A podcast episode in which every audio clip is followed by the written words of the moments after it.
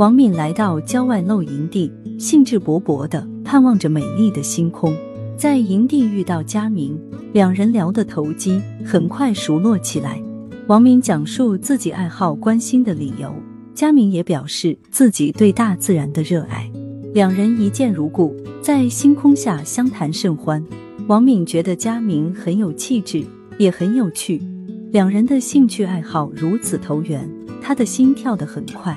佳明看王敏眼神清澈见底，言谈举止很吸引人。不禁产生好感。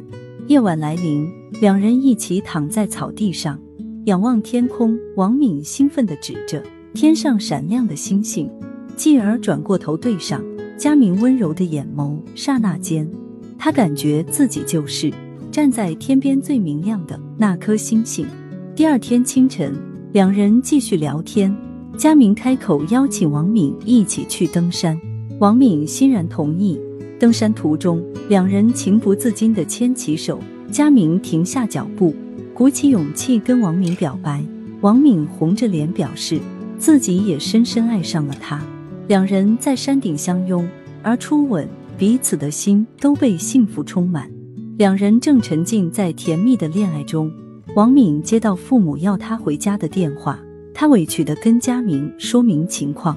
佳明难过万分，但还是鼓励他回家。王敏依依不舍地跟佳明道别，两人都流着泪互诉衷肠，不知何时能再相见。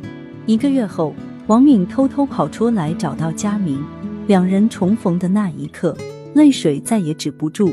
佳明向王敏求婚，王敏倾诉这段时间的想念与爱意，两人终于走到一起，就像天上的两颗星星，在漫天繁星下相拥相依，永不分离。两人的婚礼极为简单，但充满了喜悦。只有亲朋好友参加。在婚礼上，王敏唱起了他写给佳明的情歌，佳明也献上了自己谱写的钢琴曲，令在场的每一个人都为之感动。婚后，两人常常一起去郊游露营，在繁星闪烁的夜空下诉说着甜蜜的情话。有一天夜里。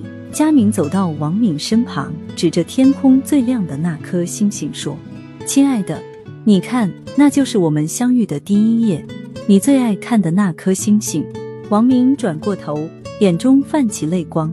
他说：“我曾经多么渴望成为天边最明亮的星星，现在我有了你，我的人生已经完美无缺。”时光飞逝，转眼间，王敏已经怀孕八个月。一天夜里。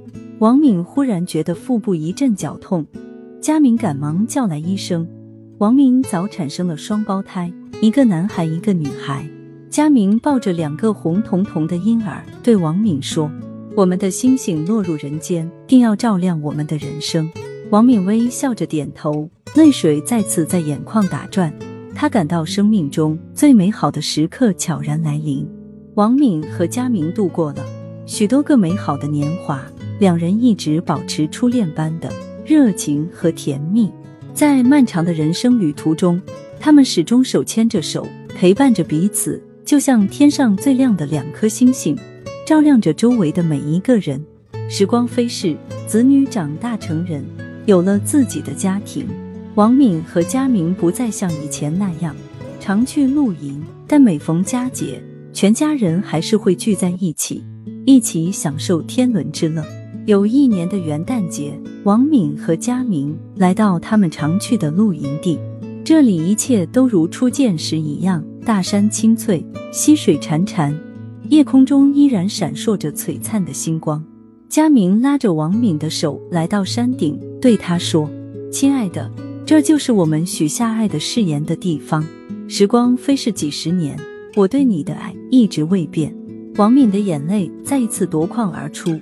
她靠在佳明的怀里，轻轻地说：“我也是，你是我生命中最亮的星星。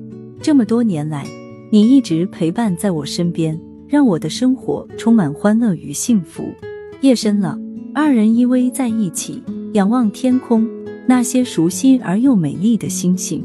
王敏闭上眼睛，所有的画面都历历在目：那一次初见，那一次表白，那一个婚礼，那两个孩子的出生。所有的美好记忆涌上心头，带着无限的感激与幸福。王敏靠在佳明的肩上，突然觉得一切都变得模糊起来。佳明在他耳边轻声说道：“亲爱的，我们来日方长，一起去看更多更美的星星。”故事到这里就结束了。这或许就是爱情里最幸福的时刻吧。如果你喜欢听我的节目，可以点订阅分享。我们下一期再见。